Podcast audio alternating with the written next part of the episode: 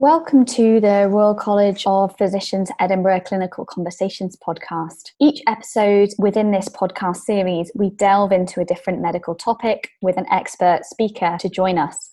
If you want to find more about the Royal College, then please do head over to the RCPE website and have a look at the education stream and see if membership would work for you. It offers a host of educational updates and activities such as the evening medical updates, the Royal College Symposia, and many more please don't forget if you listen to our podcast to give us a rating on one of the podcast platforms or subscribe so that it can come directly into your podcast stream.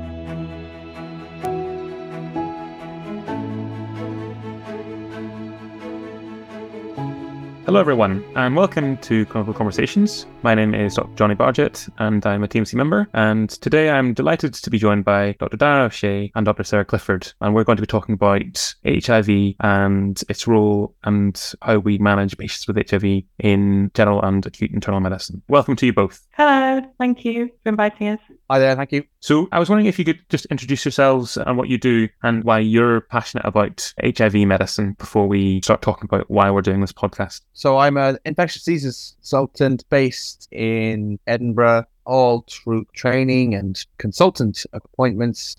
HIV is a large component of what we do. And I guess in terms of the aspects of our practice that have had great successes over the years. It's certainly one of the highlights in terms of progress that's been made over the course of my career. It remains very important to maintain that progress and to keep up the ongoing sort of battle in terms of trying to control the epidemic. And I'm Sarah Clifford. I'm one of the senior registrars working at the Western General Hospital in Edinburgh. And HIV has always been something that I've been very interested in. As Dáire has mentioned, we now have extremely effective, safe treatments that have dramatically changed the life expectancy of people living with HIV, but when they first present, they can be, in some cases, extremely unwell and a challenge to work out what's causing it. And it's interesting to try and work out what's causing that problem and make them better. Great to have you both on the podcast. We've not really had any episodes on HIV medicine, and so it's a pleasure to have you both being experts in your fields and being able to talk about this. I guess just from a basic level for the listeners who are mostly general internal medics,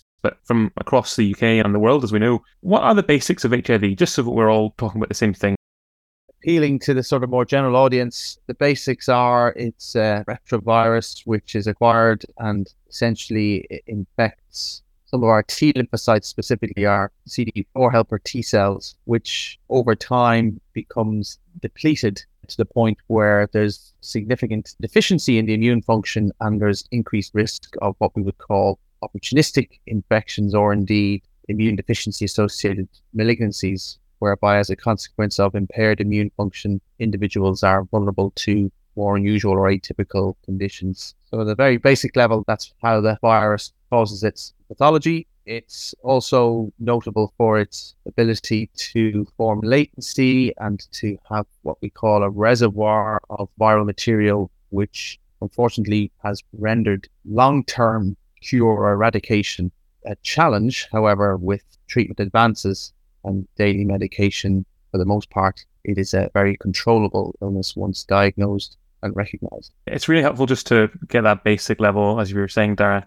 As Sarah and I both know, we'll be sending off bloodborne virus panels for people that may present with infection related presentations. And I was just wanting to ask you, Sarah, about how might someone be diagnosed with HIV and the incidence and prevalence of that within the population of Scotland?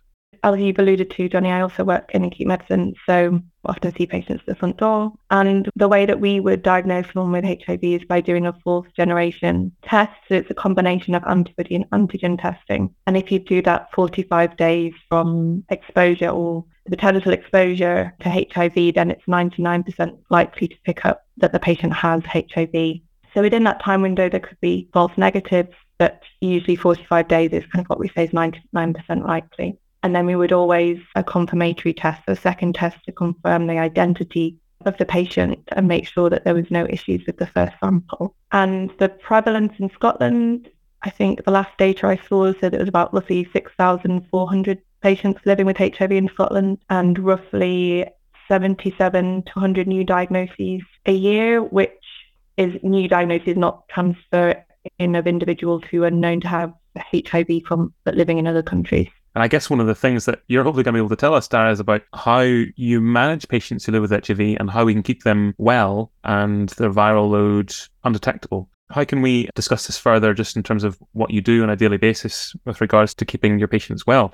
Yeah, so I think that the statistics that we heard from Sarah there really do sort of speak to the success of treatment and care. And that's from the screening and diagnosis all the way through to treating those who we know are living with the infection. So the numbers of new diagnoses continue to decline. And what we may talk about later is initiatives that have been sort of progressed onto having solved the issue around treating. The therapeutics have been used to prevent, and the sort of big gains have been made in prevention, which have led to those declining figures across all of the classic risk groups we used to have. So the continuity care is really on the model of simplification now, and with new treatment regimens and more tolerable and indeed potent antiviral agents the vast majority of patients who are engaged and on treatment will achieve what we call undetectability, whereby the molecular assay is enabled to detect the HIV virus below a certain cutoff level. And achieving that marker is associated with control, essentially normal lifespan, and a lack of ability to transmit. So, you know, major benefits associated with achieving that milestone. And that's achieved really by making treatment simpler and easier for patients to take and tolerate. And again, a major advance over the many decades where we've been looking after people living with HIV has been that ease with which treatment remains available. There's still many challenges to support people adhering adequately to their treatments. It's been made very successful, such that we are now at a point where annual reviews and continuity of medication supply is the norm for most patients, and that very much are in control of their own healthcare and making decisions around their lifestyle choices we support them in that way, but increasingly less hands on than previous, again, supported by the development in treatments.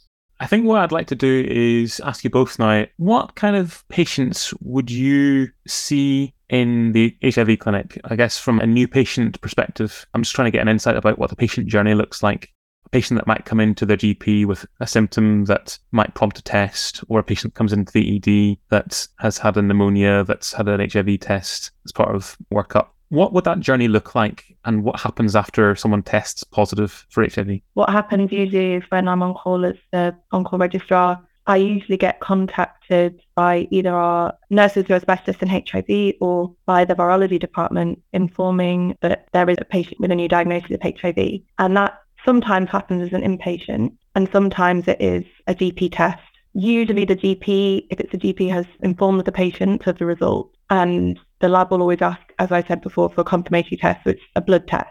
That's how we diagnose it. And I will then contact them to come in to hospital. Usually over the phone, we just generally chat about how they're feeling and make sure they're not extremely unwell and needing to come in to hospital that evening. If they aren't, I try to see them the next day or the following day bring them into clinic and essentially start going through the process of understanding what they know about HIV because there can be a lot of misconceptions and trying to go through as Dáire explained what HIV is, that there are treatments it can be one to two tablets a day, but that they will have to take those for the rest of their life. And then really at that point, you don't know what their viral load is or what their CD4 count. So it's really just trying to work out how immunocompromised they are, if at all. So you do a full examination and you screen them for potential infections and that can take quite a long time. If they're in hospital, you generally tend to be a bit more concerned that their immune system is more compromised and they might have some opportunistic infections hence why they're needing to be in hospital. So you might be worried that their CD4 count is quite low. And usually, if they're not in hospital, if it's a GP referral, they come in and they're quite well. And I'm not too worried that they have an opportunistic infection, then I would talk to them about starting treatment.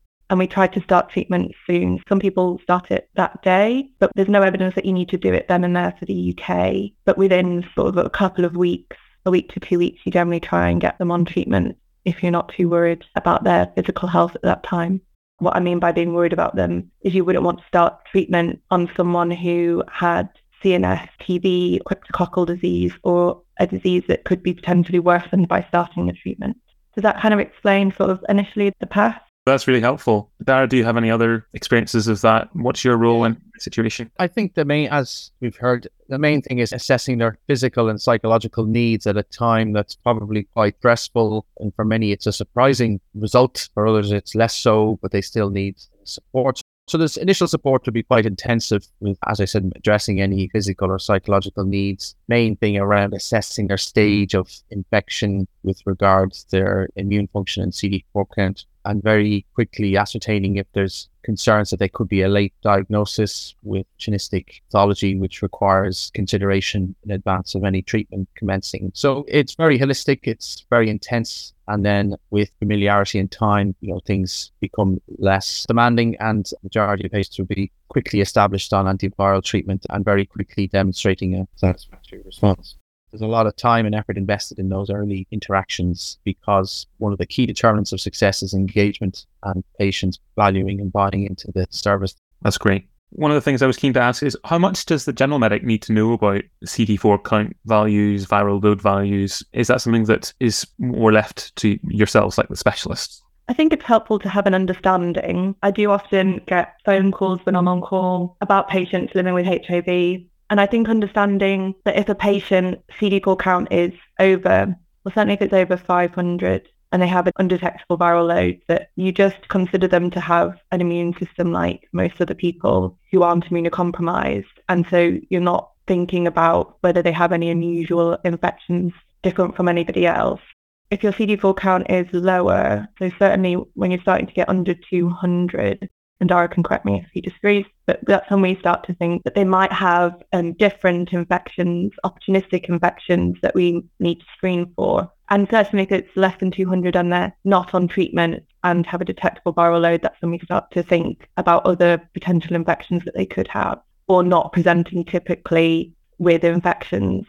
So sometimes if you're very immunocompromised, you don't have that fever or abnormal chest x-ray that you potentially would if you were immunocompetent and had the same infection. So I think that's all I would kind of want an acute medic to know. And also, I guess, asking the patient, they tend to know everything about their disease. They'll probably be able to tell you what treatment they're on, what their latest CD4 count is, and whether they've been undetectable. And we routinely check viral loads every six months. We don't always check CD4 counts that frequently, and certainly we don't actually. If they've got a reasonable CD4 count on diagnosis, so over 300, you don't necessarily need to keep checking it if they're on stable on treatment and have an undetectable viral load.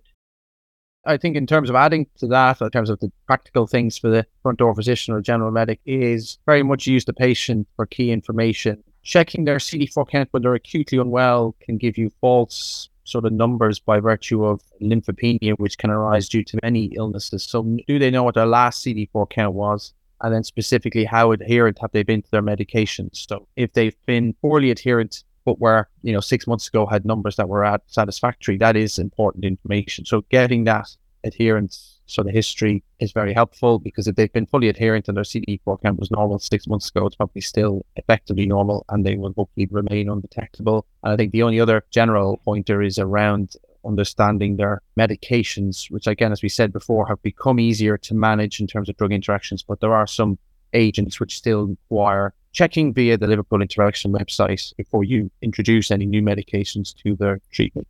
That's really helpful sort of guide demystifying what is useful information and what we should be asking our patients one of the things I'm keen to cover, and then we're not really touched on it, is what kind of presentations would prompt that test. If either of you had a kind of mind map in your head about how or when or in what situation you would consider requesting um, or consenting a patient for an HIV test. I think Sarah's done some work on this, so you go ahead. I think test as much as you can, really. There's a huge list of conditions that you should test that the BHIVA recommend that you should test patients with. So there's those that are classified as AIDS-defining conditions, but then there's also conditions which have an undiagnosed prevalence of HIV. And the list is quite long and it includes a lot of people that we see at the front door. So, for example, someone presenting with unexplained weight loss, unexplained lymphadenopathy, a lymphocytic meningitis, or a community-acquired pneumonia should all be tested. So if you think about an acute take, you should really be testing potentially over 50% of the people coming through the front door. So I think just think about it And if you can't remember that huge list of conditions, which I don't blame you for, then you should be checking it and check it frequently enough until you can remember all of them on that list or just test. Most people aren't bothered about being tested for HIV. I generally say to most patients that I admit, I'm going to test you for HIV as part of your admission. It's a routine test that I do for most patients and very, very rarely get any pushback on that or questions beyond that, really. Yeah, I think it's an important message to try and communicate to colleagues. Many of our patients who would start out their journey in an advanced stage, much more complex and higher morbidity associated with the prolonged hospital stays, have probably had multiple healthcare interactions in the few years prior to their actual diagnosis. And some might be expected to trigger an HIV test based on the conditions Sarah mentioned. Some wouldn't. So actually reducing that threshold to test is something that Sarah and I, like colleagues alike, would be very keen to sort of promote there is a resource implication to widespread HIV testing, but actually it's a useful test to do because it's negative, it's useful. If it's positive, it's very useful in identifying somebody who might have otherwise slipped through and it's accurate. It's important really better to know than not to know and can extrapolate from other healthcare exercises or public health exercises where it's important to know one's status. And I think hopefully that that increase in testing will continue and it will reduce the burden of people that diagnosed at a late stage. It can reduce ongoing transmission in the 10% of people who are living with HIV and don't know it. And the yield of that is different in different prevalence scenarios, but it's a key issue for ourselves in terms of promoting consideration of testing such that we can ease into and reduce down further that undiagnosed reservoir challenge for many a decade now.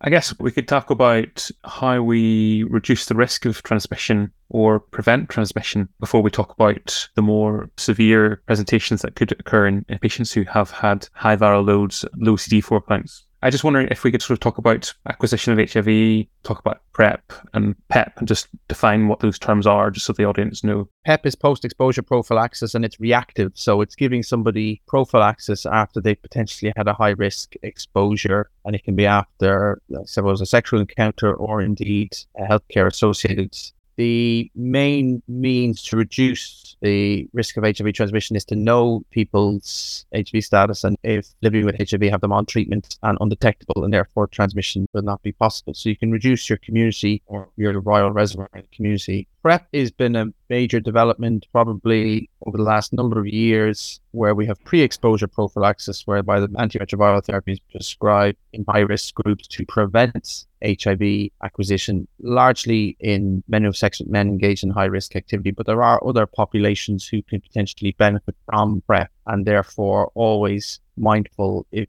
an encounter with somebody raises that question that they might be at higher risk of acquiring HIV, you know, whether or not they will be linked into a service to try and prevent it, because prevention is better than cure, and just like detection is better than diagnosing at late stages. So both PrEP more so than PEP, really, because the ability of PrEP to be effective has been borne out by the decline in the new index infections or incident infections in the MSM population since it's been rolled out. And there's been some good work in other high risk female groups in other parts of the world, whereby using antiretroviral therapy has been effective in reducing their risk of acquisition in higher risk settings. It's another piece of our toolkit to really alter the epidemiology of HIV. Yeah, so I guess just to summarize basically what Dáire said, it's for people who don't have HIV to try and prevent the acquisition of HIV posted after the exposure and pre is before the potential exposure. And it can be used in any gender, so people born male or female at birth can have it. And in women, there is an injectable version, I think, that's been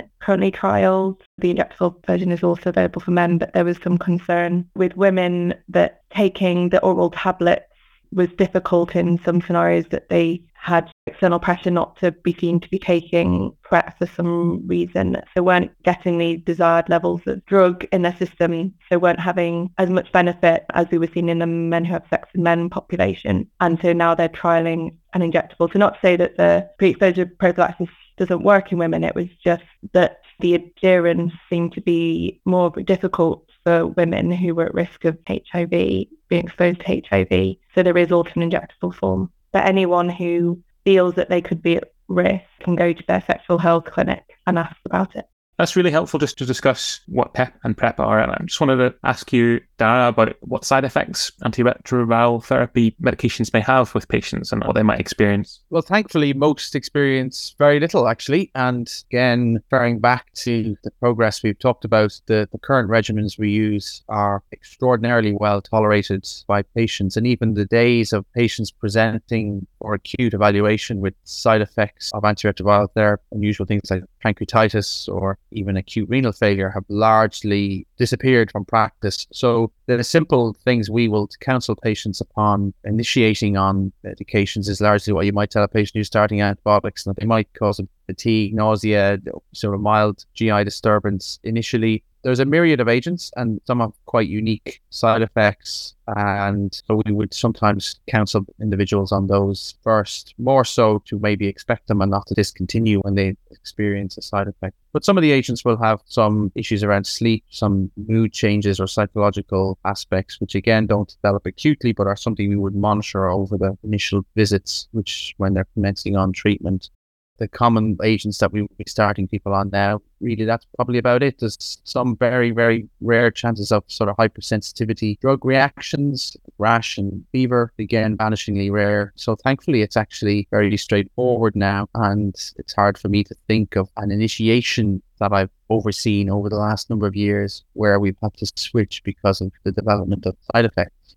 That's a really good overview, and it's important to let our listeners know that actually the therapies that are available have progressed as well as, as you have mentioned, Dáire. I guess one of the things that I'd like to discuss before we wrap things up is about your experience of looking after patients who've been living with HIV, who've come into hospital, as we discussed with pneumonia, or have been found to have low CD4 counts, less than 200, as you've suggested, Sarah, high viral loads. What kind of conditions or infections might patients present with, and, and how would you go about managing these just through your experience of practicing? I'll open with Dáire, please. So I think that probably when we encounter these aspects, it's largely probably seen in those who have been living undiagnosed for a period of time and present at late stages. Pneumocystis pneumonia is probably still the most commonly encountered indicant diagnosis diagnosis present simultaneous with the diagnosis of, of HIV and indicating an, an, immune deficiency. And I think thankfully most people are very aware of pneumocystis now, both in HIV and non-HIV immunocompromised, and uh, recognizing the cardinal features of more advanced hypoxia and perhaps subtle radiologic changes in an at-risk host, and therefore identifying simultaneously the need for treatment specifically targeting a very highly morbid condition, but also test to identify the underlying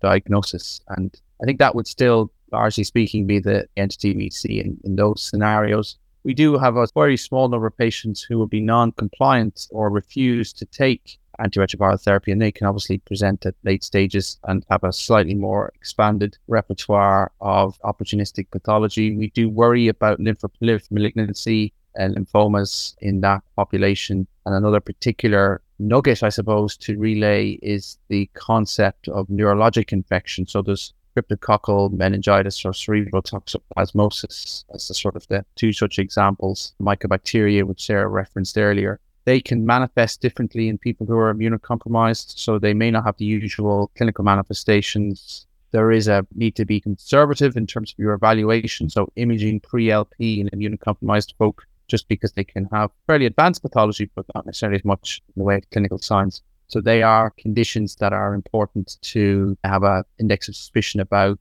and fully evaluate prior to perhaps the reintroduction of antiretroviral therapy. So a good comprehensive evaluation needed and clearly it needs to be in the mindset of the acute physicians who could be interacting with either a newly diagnosed late presentation or in fact someone who's known but has not been engaged in on antiretroviral therapy. The only thing I would say is that often in these patients see that they have multiple, the patients, as Dáire said, either not taking treatment or newly diagnosed and very immunocompromised. They sometimes can have multiple pathologies simultaneously. So just because you found PCP doesn't mean that you might not pick up another infection. So don't stop looking, just keep looking for the potential infections that they could have if they're not getting better. I think that's a really useful nugget, as you say, Dáire. Just to wrap things up now, I was just wondering if Sarah, maybe you'd like to give the listeners some take-home messages. I think certainly my take-home message is we should be testing more and more people coming into AMU with their presentations or considering why not to test for HIV. That's certainly my message from today. What are your thoughts, Sarah?